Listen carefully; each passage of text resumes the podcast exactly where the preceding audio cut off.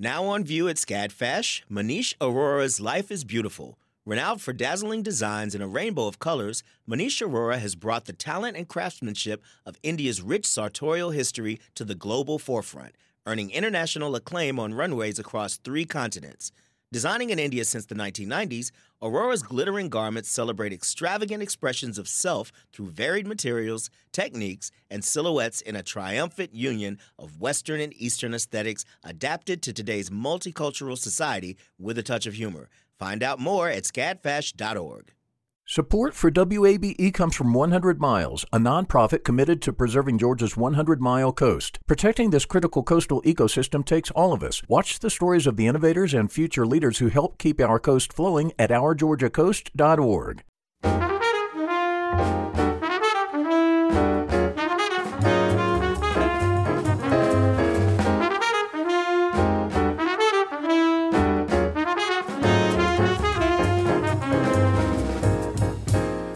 From WABE in Atlanta, this is City Lights. I'm Lois Reitzes. Thank you for listening. Seven years ago, in January of 2015, WABE's Closer Look and our show, City Lights, were born.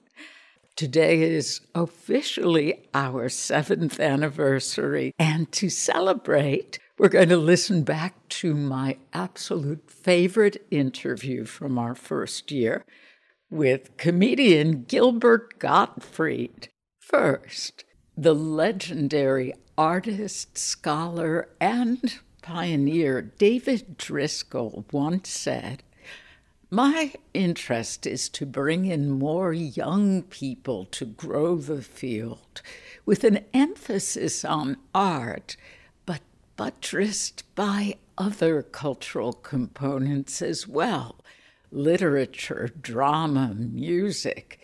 So more people are looking at African American art history. Black artwork has been absent throughout much of American history but creatives such as Atlanta based artist Radcliffe Bailey are reclaiming its rightful place.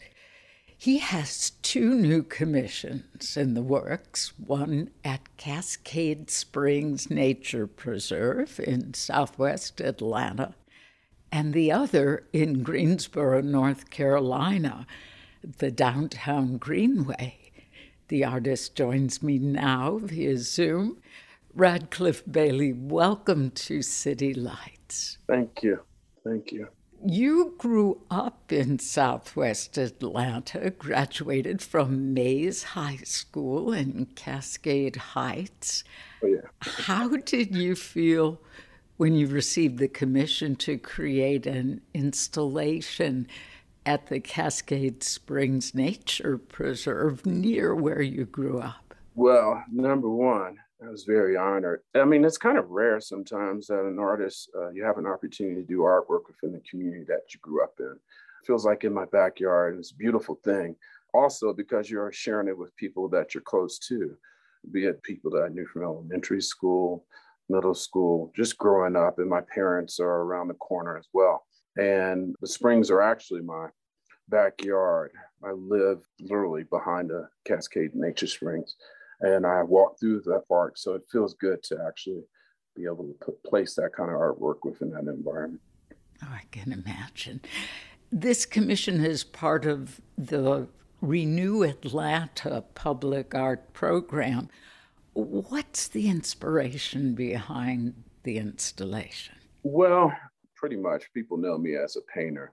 You know, I make sculpture, I make paintings, I somewhere in the, the lines in between, but my work also goes in a lot of different directions.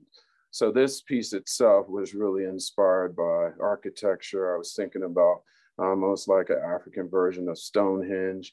I was thinking about the histories of the community. I was thinking about all the mayors that have lived in the neighborhood from Shirley Franklin, Kasim Reed, Keisha Lance Bottoms, Andy Young, Andre Dickens, the woman Mar- Marci Overstreet, Hank Aaron, Joseph Lowery, Marvin Arrington, and the list goes on and on. I was thinking about all those individuals and um, what they have done. And I was thinking about also the histories of civil wars, because the, spring is also known for the Battle of Utoy Creek. But I was also thinking about those who fought in civil wars, be it African Americans, be it just some of the things that we never know, but also thinking about Native Americans, and then thinking about civil rights and thinking about, you know, politicians. But one of the major things was when I was a kid, I remember going to an event that was hosted by the city, and it was like one of those concerts where they would roll out a truck. On the back of the truck, there would be the stage, and there was this concert. And I remember going to one, and I I remember at that time I me and my brother, and we were dressed alike, and we were real young. And I remember meeting uh, Maynard Jackson. Oh. And what I do miss is that kind of community gathering within the communities. And so, what I wanted to do was create somewhat of an amphitheater or somewhat of a chapel. It's kind of open air, and it was really about a place where people can perform. I thought also whenever the jazz uh, festival comes, people can come and perform within that space. I think about young musicians. I think about a bunch of things. Right? You know, people can even actually get married within space. Oh.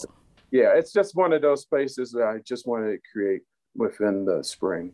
That makes the engagement with art so active. I mean, it, it's not looking at something on a wall, for which I mean no disparagement, because we can derive tremendous meaning from looking at a painting, but but the idea of movement and music and speaking within these structures gives all the more vitality to public art. Would you describe the appearance of this African Stonehenge as you described it? It's cast concrete. It's almost like a square shape, and it's you can also view the piece from the inside out and from outside in. It's almost it has cuts and slivers. It's hard to explain, but there's seating on the inside. It could probably host about 20 or 30 people. I think a band of musicians could play on the inside of it in different areas. Some of the programming that I'm working on with some of my friends One's an actor named Roger Guenveur Smith, and he played in a lot of Spike Lee's movies, but he's done a lot of reenactments. And we've done some stuff before in Philadelphia. And so we're also looking at using that as a place for readings and people to um, perform different things at different moments. And then also uh, friends with a jazz musician named Tarus Mateen, and it's someone who I've been collaborating um, since I first started making work and it's an opportunity for to bring back those kind of relationships early in the program but it's also going to have a life of its own that that's the part that's very exciting especially at the moments when you know people on instagram and social media and hopefully you'll see these kind of images of these events and these moments radcliffe i know music plays an important role in your work as a subject how do you envision the role of music at Cascade Springs? You mentioned your friend, the jazz musician. Would you make it available to other performing artists? Yes. I actually think about it like in terms of like, you know, it would be awesome if, um, you know, there's a high school band that performs and practices within the space. I think it's going to have its own thing. I just, it's hard to really foresee it. And imagine a lot of different things that are happening that could happen. I, it would be awesome if things could happen around the time of the jazz festival. It would be a nice place where people could talk about current events or things that are happening within the community. But music is music has always been like the key to everything in terms of even with me as a visual artist, music has always been like the glue to my work. I'm very much influenced by jazz musicians, free jazz, and you know, of course, like Coltrane's and people like Ornette Coleman, all these different individuals. But we also have a lot of these um, young musicians who live within the community, and I'm thinking about them in terms of places to play. So yeah, that's uh, a you know, I remember when I first visited the site at the spring, and I was walking out. I remember a young guy out with a guitar performing in the back of the woods and said, and struck me, and I said I think I want to do something like this, more like an amphitheater. Oh, wow. You know, it sounds like you would need an administrator. I mean, you'd need someone to manage all this. You wouldn't have time as an artist, would you? No, no. I think that in the beginning, I like to kind of create some programming in the beginning, but I also want it to have a life of its own.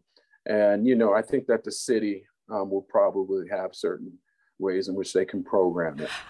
You mentioned your friend, the actor. I read that you were interested in reenactments of Frederick Douglass speeches. Did that actor friend portray Frederick Douglass? Yes, I think he did a portrait of um, Frederick Douglass in Martha's Vineyard. Wow. moment when Frederick Douglass spoke in Martha's Vineyard. I didn't get a chance to see it. I wish I could have. But we're talking about some things, and I'm just really trying to figure out. You know, sometimes you make work, and the work speaks to you afterwards, and I, that has a lot to do with titles and and its purpose and meaning. The work does different things to different people. I feel as if I'm like a vessel, and I just want things to come through me, and I want to share as much information and share and have people involved in the process as well. If you are just joining us, this is City Lights on WABE.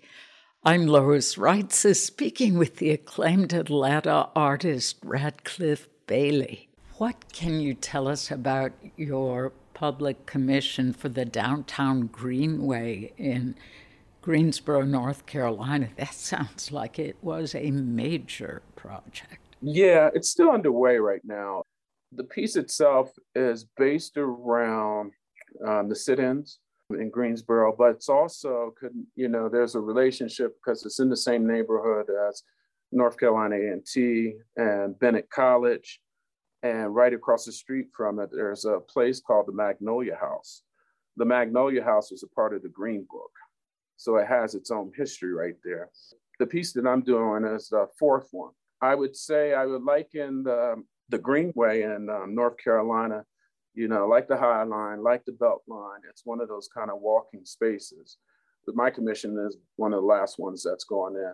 And the idea with the commission was that I grew up visiting my family members up north by way of the train. My father was a railroad engineer, and we would always catch the Southern Crescent going up and down the coast. And you know, there's other, another part of it that my on my father's side, they were a part of the Underground Railroad, and they were migrating to get to Canada, and they stopped in New Jersey, and met some Quakers in New Jersey at a safe house, and then they ended up creating a township within New Jersey, South New Jersey.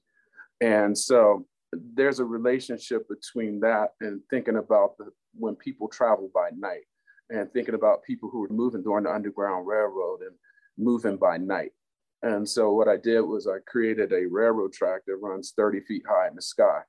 And at the top of the railroad track, there's a neon star. So it's literally like two thirds the size of an actual railroad track. And then as a part of the commission, there's somewhat of a walkway. And the walkway itself is made in the shape of a Y shape. The Y shape was really relating to the Dogon. The Dogon had these ladders that they would climb up into um, granaries. And they're like ladders, but they're like this kind of African form. They were really interested in stars and cosmology and, you know, just looking out, all that stuff affects the, you know, the growth of plants and things like that. And, and so basically, there's a reference to that ladder, which is the walkway, but there's also using the granite from the the walkways and the granite from the cobbles of the streets to create part of pieces. But then also there's a reference to a material called tabby, which was used in used in southern parts of the United States. And it was brought over to the States. They say it's brought from North Africa and Spain.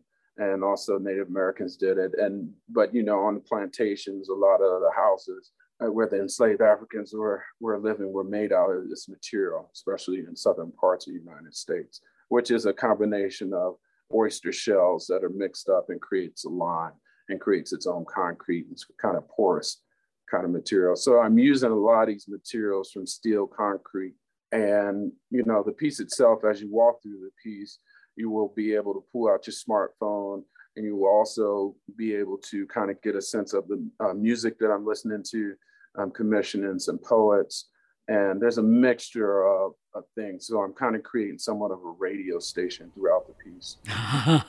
okay. Will it play WABE?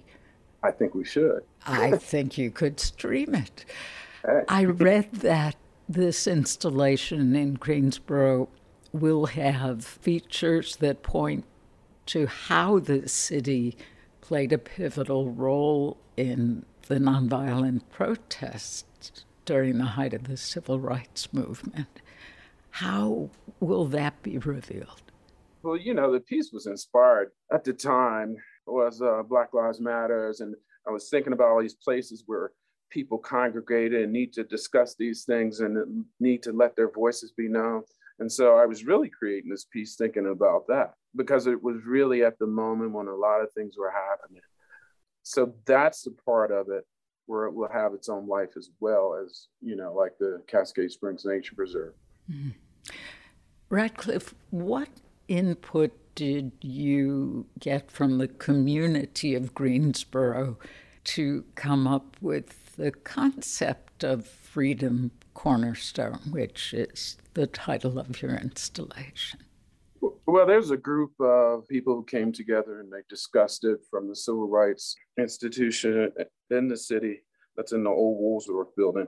And we met and we talked and we discussed different things. But the community itself, it was it was very complicated. I've done some interviews online, Zoom calls, but it was very complicated. Part of it was the pandemic, but we had to operate in a different way. And, you know, I wanted to be sensitive towards the subjects. I didn't want to be an artist that just came in and just said, hey, I'm going to do something about the sit ins. Uh, I'm a, you know, that's what they see all the time. They need to see it in a different way. And I didn't want to, how can I say, restrain myself from doing my actual work. There's a delicate dance when you're doing a commission where you want to do your work and you don't necessarily want to stray away from the work you do. There is a compromise, but the compromise is really collaboration, not that you have to change yourself. And so that's the part of it. It's a good thing for me. I've always like when I've done works in different museum shows and group shows, and it was really based around a theme or a subject matter. There's a certain amount of freedom where I do what I do, and that's allowed. But sometimes when you deal with a city, it can be complicated because you're also dealing with people and their sensitivities. And you have to understand that they don't necessarily look at art in the same way you do. The art world sometimes speaks to itself, and I really believe in speaking to people and sharing that information. You recently had a solo exhibition, Ascents and Echoes, at the Jack Shainman Gallery in New York. What was the focus of that show? I hate to say it. The work was made at these pandemic moments. I had to lock myself in the studio. My studio's at home. So it was a beautiful moment for me to actually focus and spend more time with my work. We were at a very uncertain time. And I really wanted to do some work. A lot of times I'm doing work and I feel like it's a form of prayer. I'm not a religious person, but I'm a spiritual person. So I felt like you know, this was a moment that I could look within and I could reflect on things I've done in the past and things I'm doing on the, in the present, but also the present moment that we're in. And I really wanted to kind of create work that was, you know, ascending and moving forward. And then also, I'm always caught with one step in the past one step in the present. Yeah, and this work itself was a combination of sculptural works, stuff that was made with railroad uh, references to, you know, I made a piece that was really based on monuments from Civil War. At the moment, all these monuments are being taken down. I kind of recreated a monument that was based around African Americans who fought in the Civil War. And as well as I created a piece that uh, showed in the Istanbul Biennale. And it's been about like 2019 when I showed the piece.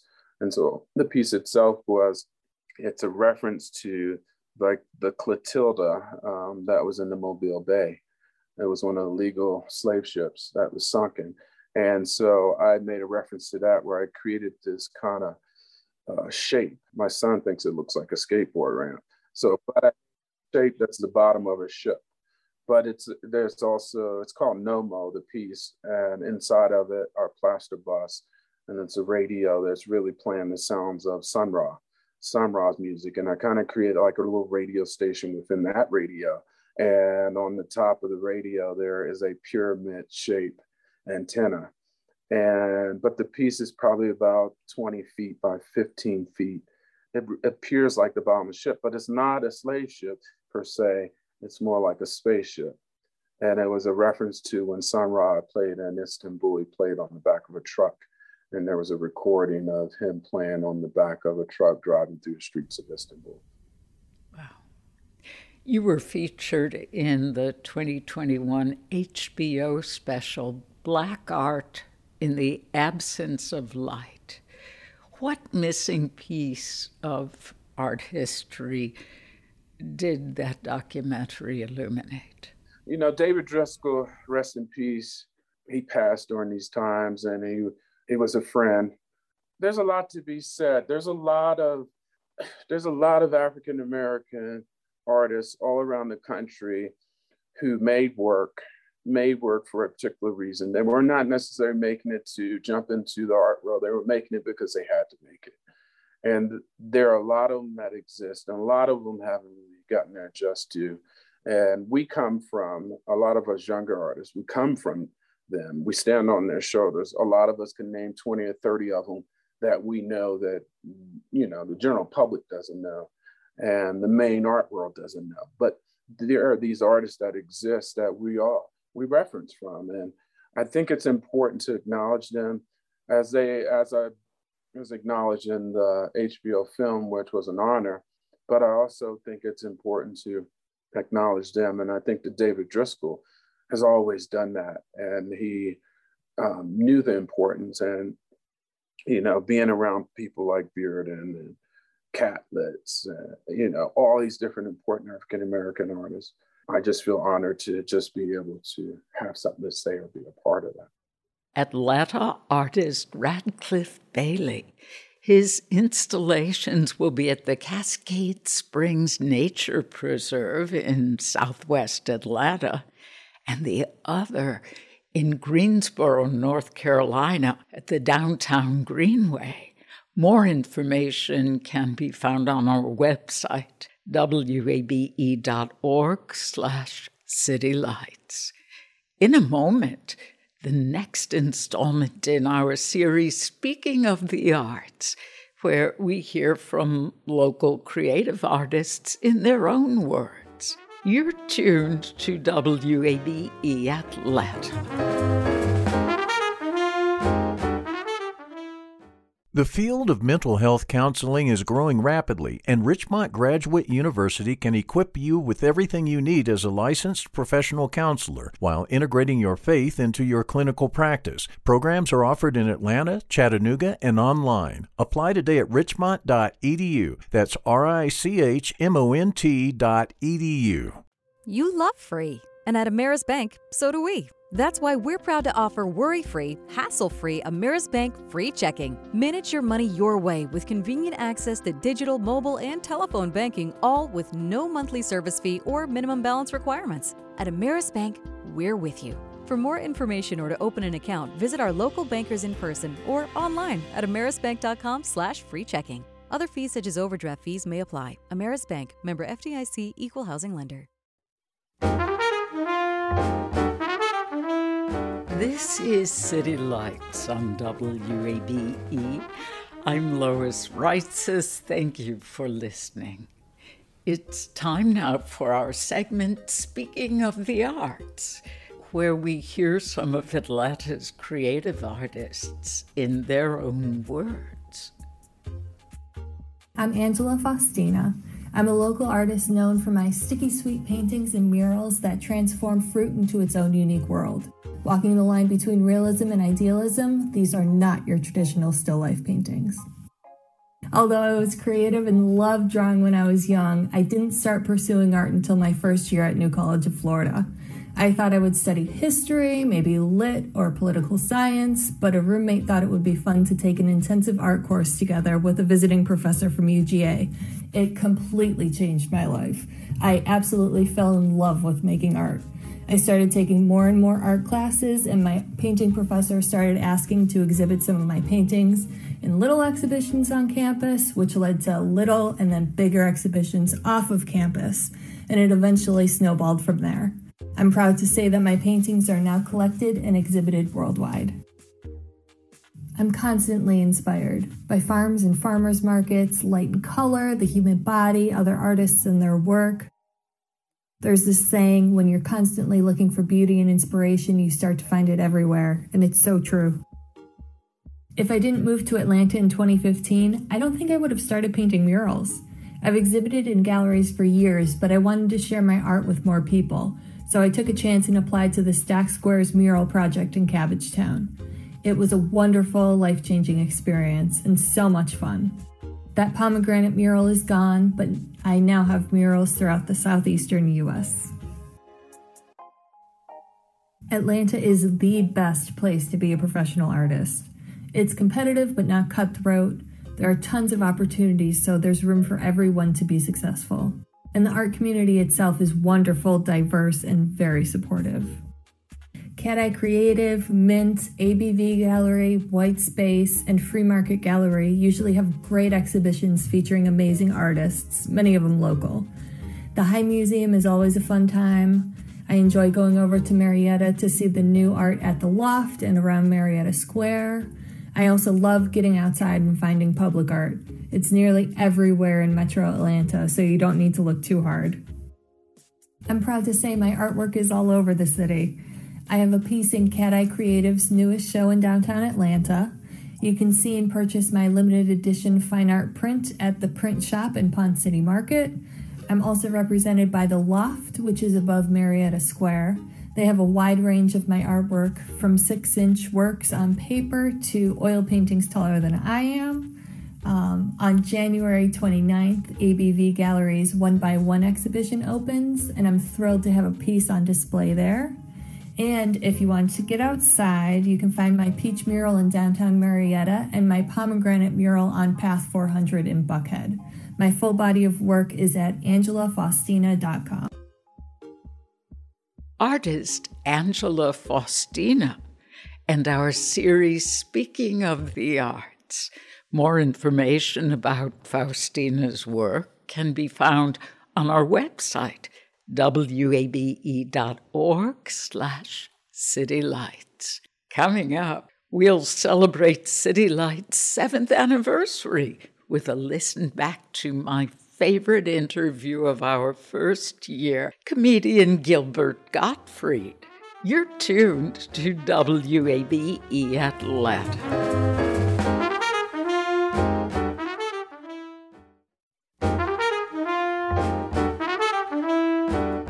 This is City Lights on WABE. I'm Lois Reitzes. Thank you for being here.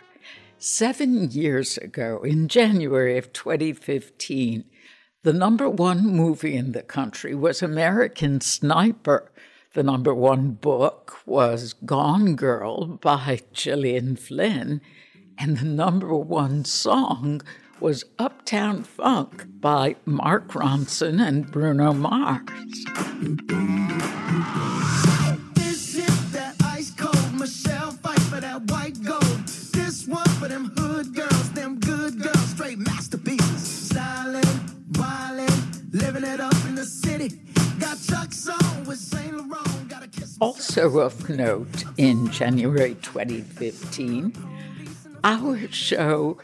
City Lights was born. On this date, January 12th, City Lights and Closer Look came into being.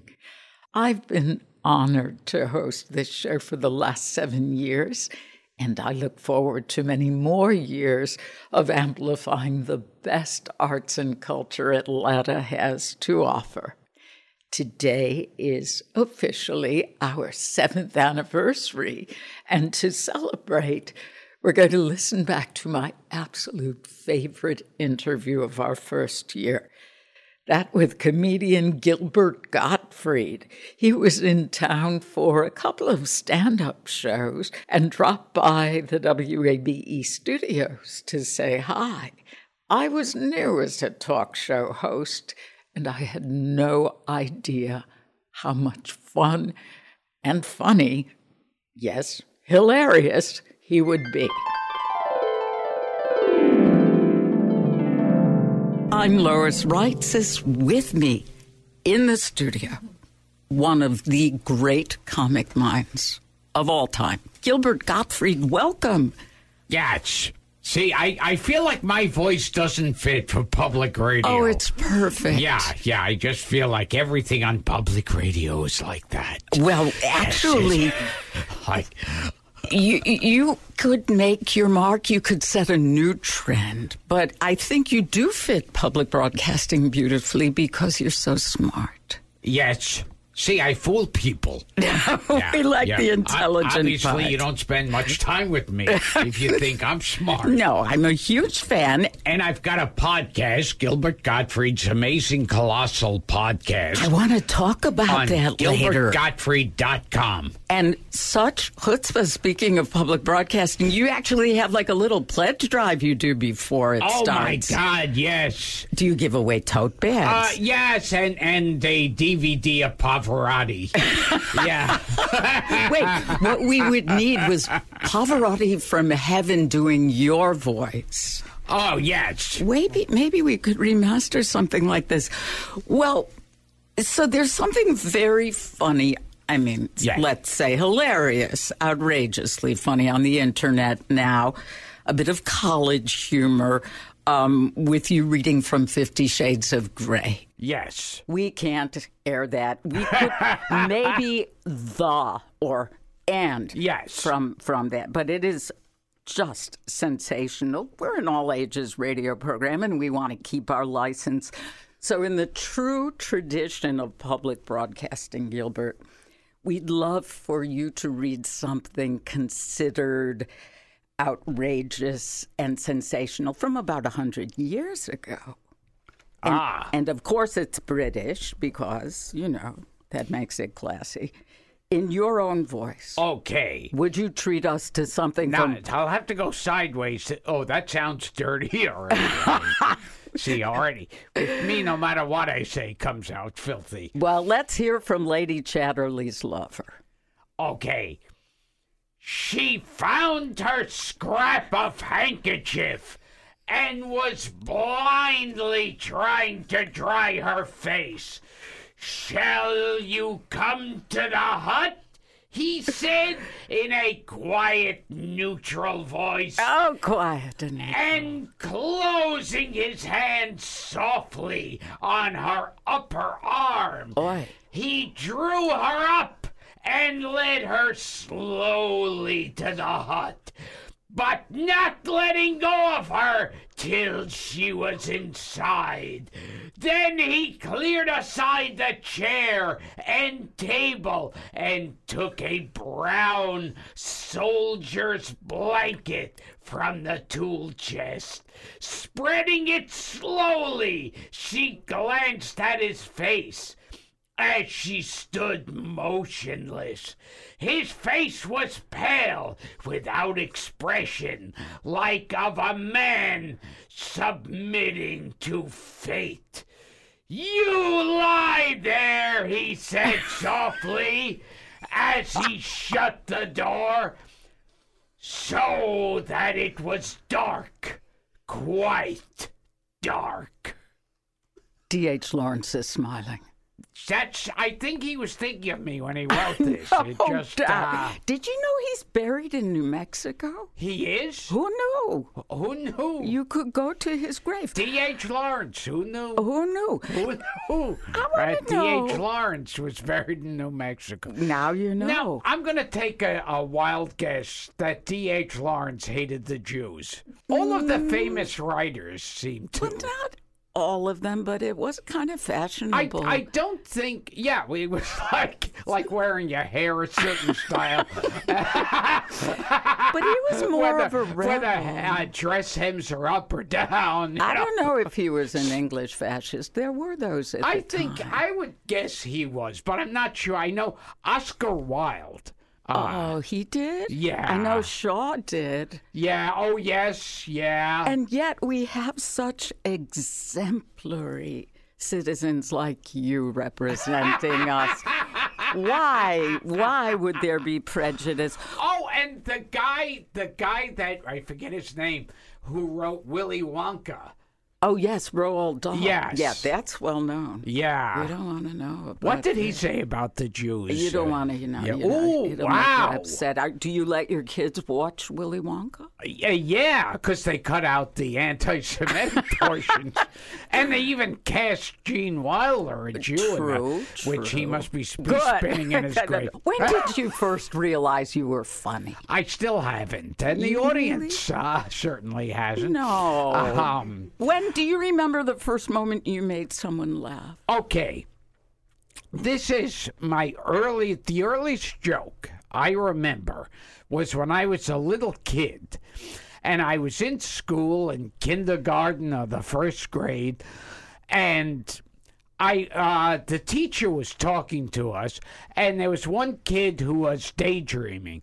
So she, the teacher took a newspaper and put it on the kid's head, and and I I I yelled out, "That's the headlines." Oh, that. How Yes, old were and, you? and I just got a rim shot from. But and you know my my humor hasn't really gotten too much more intellectual. I don't know. That was pretty cerebral. That was pretty cerebral. Yeah, Like, for for a two year old. well, what about you? Like, was your bar mitzvah speech funny? Never got bar mitzvah. Get out of uh, town. Yeah, How yeah. oh, I'm sorry. I'll leave. now, now Shakespeare's a hard one to figure out. Shakespeare, we're back in the public broadcasting mode. You're uh, thinking, yes. Yeah, okay. Yeah, because I mean, I think ultimately, I mean, Merchant of Venice is a very anti-Semitic play, but it's got that one portion uh, where he's, you know, hath not a Jew eyes. Yeah. That's really in defense of the Jews, but the whole thing is. Uh, It's provided dissertation topics for centuries, and you know it's still ongoing. There's the director of the Atlanta Shakespeare Company actually thinks it's virulently anti-Semitic. oh yeah. but Well, but it- you have rabbis giving sermons defending him. Yeah, I mean, there's there's that one part, the hath not a Jew eyes part, that sounds like it's defending the Jews, but the rest of it. Also, there's the part in the play where, like, these two girls say, "Oh, that trial is going badly. Let's disguise ourselves as men." And you go, you know, they wouldn't allow that. That would be too dumb for an episode of Three's Company. well, there is a really funny riff on the Merchant of Venice. Actually, it's got a little bit of um, King Lear and other stuff rolled in. Do you know the the author Christopher Moore? Uh, no, no, but I should act like I do. Okay, well, Because I'm on public radio. no, his book it's called The Serpent of Venice. and Yes. it's very funny. He also wrote a book called Lamb as told the story of Jesus as told to his best friend Biff. And my favorite line from that is, "Will you pass the hummus?" That okay, but let's get back to something that that has to do with you. You didn't have a bar mitzvah, but you do have this podcast series, and there's something there's something very tender about it. You, you pay tribute to people Yes. you really love and respect. Yeah, and it's harder. And I, I mean, my whole idea was like it should be focused on old Hollywood and old showbiz, which is harder and harder to find. I keep having to cross people off the wish list. Even with living longer, oh yeah, you had Adam West. Adam West. He was a great one, a great guest. Uh, uh, let's see. Well, Henry Winkler's not that old. No. He was He's one like of our our age. He was one of our kids uh, on the show. Uh, but I had on both from F Troop, Larry Storch and Ken Berry. Old. Yeah, and I mean Larry Storch was like 92 and not our oldest guest. We also had on Joe Franklin and Borscht Belt people. oh yeah, yeah. If you are just joining us, this is City Lights on WABE. I'm Lois Reitzes as we're celebrating City Lights' seventh anniversary by listening back to my 2015 interview with comedian Gilbert Gottfried. Now, who, who are your comic idols? Oh God, I had so many growing up. See, 'cause I remember, like, growing up, they'd have all these old movies on TV, so I got into watching the Marx Brothers oh, and Brilliant. Oh, and all that stuff. I mean, there'd be the old movies on, and then the variety shows. So many different things like that. Yeah, Ed Sullivan. I mean, you could find Kenny Mars, all those great Borscht Belt people who flowed through there, and they seemed incongruous somehow in late 1950s, early 60s television. And yet, um, I guess because it was in New York, they were there at Fit. Oh, yeah. So I, I was watching one of the episodes where you had uh, you had Susie Essman. oh, yeah. I was listening. I should Yes. listening. I could, it was so vivid. I could see, and she said something that just seemed totally unbelievable. She was saying that when the club owners wanted to close for the night, they would send out you and Larry David. yes. That's true. Yeah, yeah. Come on. Well, with with me, I could go one way or the other, and I never really cared if the audience liked me or not back then. So it's like I could either do well or bomb severely. And if I bombed severely, people would leave. With Larry David, he would get into fights with the audience. He hated being up there, and and he would start like uh, yelling at the people. Like if one person looked like they weren't laughing, he'd get into a fight with them. How? Uh, what's changed? What has evolved? Larry David is brilliant. The richest person on in the universe. No kidding. And yet he still works and takes risks. You're pretty funny yourself. And so, what evolved? How did you go from like driving the audience home at 2 a.m. Well, uh, yeah, I drove them home uh, because uh, I made. That's how I was able to support myself. no, seriously. Because my comedy was awful, so I had to drive them home and and live on tips. All right. Oh, But Susie said you were too cheap and you took the bus. home. Oh, oh, I knew the bus schedule perfectly back then. Are you still cheap? Oh, oh yes, yeah. It's harder and harder when you got kids and stuff to be cheap. Uh, just more painful. I want to hear about your kids. They're young. Are they funny? Uh, yeah, yeah. I, I, um, uh, let's, yeah, yeah. I think so. Tell us about them. Oh, geez. Well, Ages. uh, well, f- um, I have a son five and a daughter seven. Cute. And and my son, when he was, I don't know, he was in preschool. He was about three or so. Uh, the teacher was telling us, well, he's not paying attention in class, and he's always trying to be funny. and I thought, oh, I'll I'll have to reprimand him right away. And and and she said she asked him. She said. Um, uh, where did you learn how to be funny? And he said, from my daddy. Oh. And then she said, oh, your daddy's funny? And he goes, he's funny at home, not at work. The kid's got a career ahead of him soon. And what about your little girl? Does she joke around too? uh, yeah, yeah, both of them. And, oh, and I remember the teacher saying recently with my son that he's been using some bad words. You take you let him go to your shows? Yeah, yeah. no, I'm just thinking. I I don't let him go to my shows, but you know they always pick up bad words, and I certainly cannot, with a straight face, tell him no. Those words are bad. Yes, you can. It's part of being a parent. It's called an asymmetrical relationship. yeah, it's called I can swear hypocrisy. Exactly. and when you're an adult, you can be a hypocrite too. Well, speaking of kids, during Comedy Central's Night of Too Many Stars, you appeared with Ron Suskind's son. Oh yes. and the backstory was very emotional. Um, what was that experience like for you? It was like out of nowhere, this uh, article popped up in the New York Times. And it was this Ron Suskind. He had a son who was six years old who he never had a conversation with. And The child but- was autistic. yeah, his child was autistic. He couldn't uh, carry on like two words with him. There was no communication. And but he noticed his son liked Disney movies, particularly Aladdin. And In which you're a star. yes, I was the parrot, Iago. So one- Shakespeare again, public yes, broadcasting. yes, Okay, yes, thank from. Othello. There you go. Yes. I'm sure there was an anti-Jew reference. yeah, Okay. there had to be.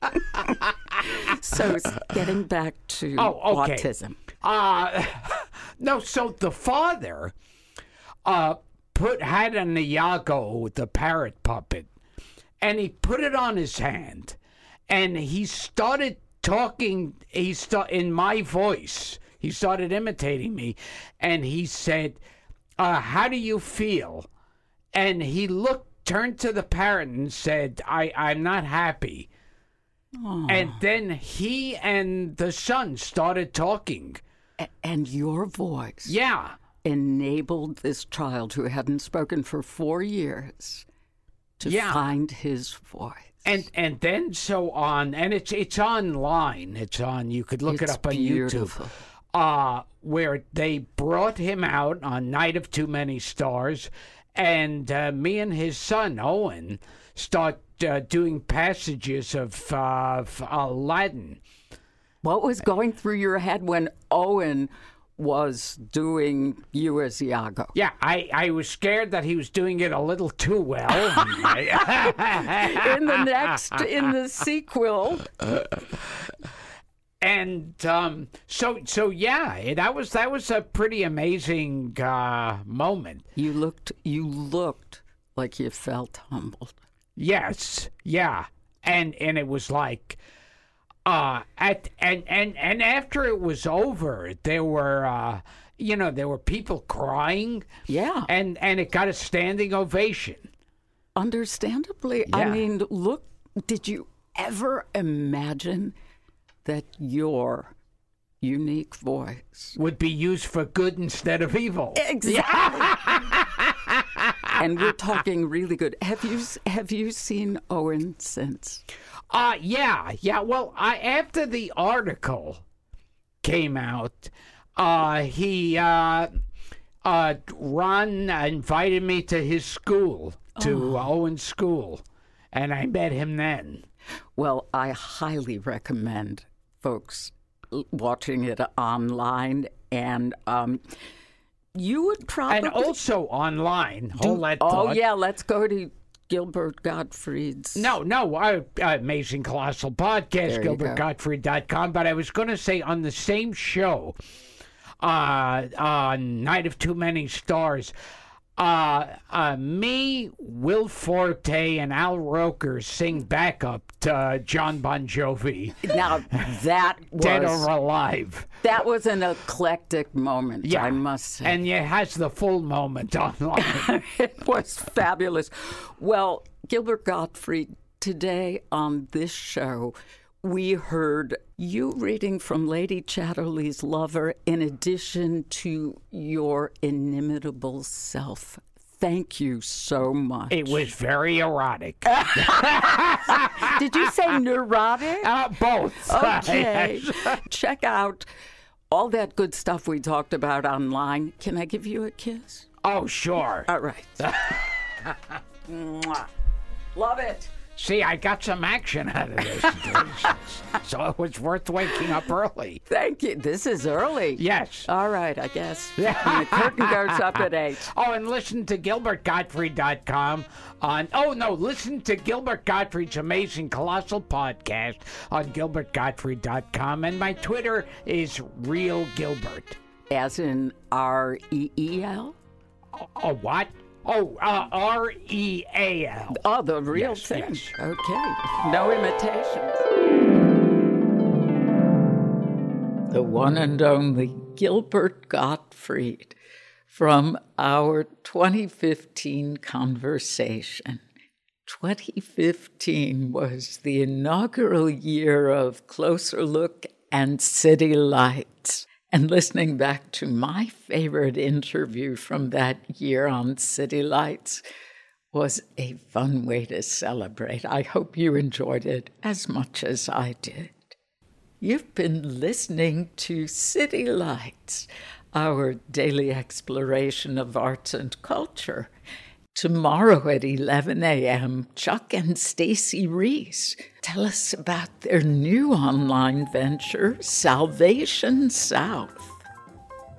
If you missed part of today's show, you could catch up on our website, wabe.org slash citylights. There you'll find our complete archive of interviews, so you can listen to City Lights on your own schedule. City Lights senior producer is Kim Drobes. Summer Evans is our producer, and our engineer is Shelley Canavy. I'm your host, Lois Reitzes, and we want you to connect with City Lights on social media.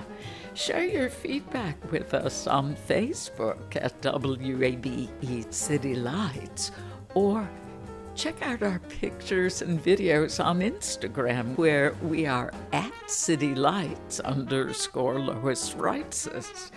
And of course, I would love it if you'd follow me on Twitter at L O I S R E I T Z E S. Thanks for listening to WABE Atlanta's Choice for NPR.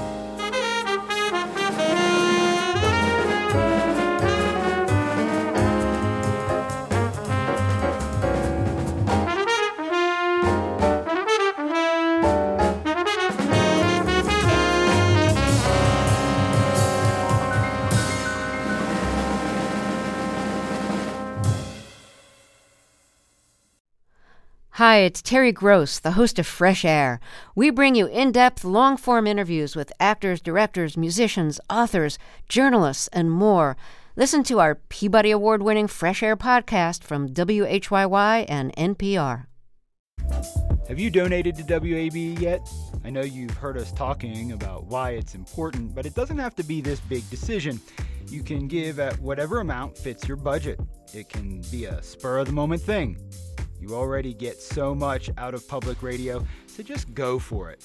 Visit wab.org/donate and become a member right now. And thank you.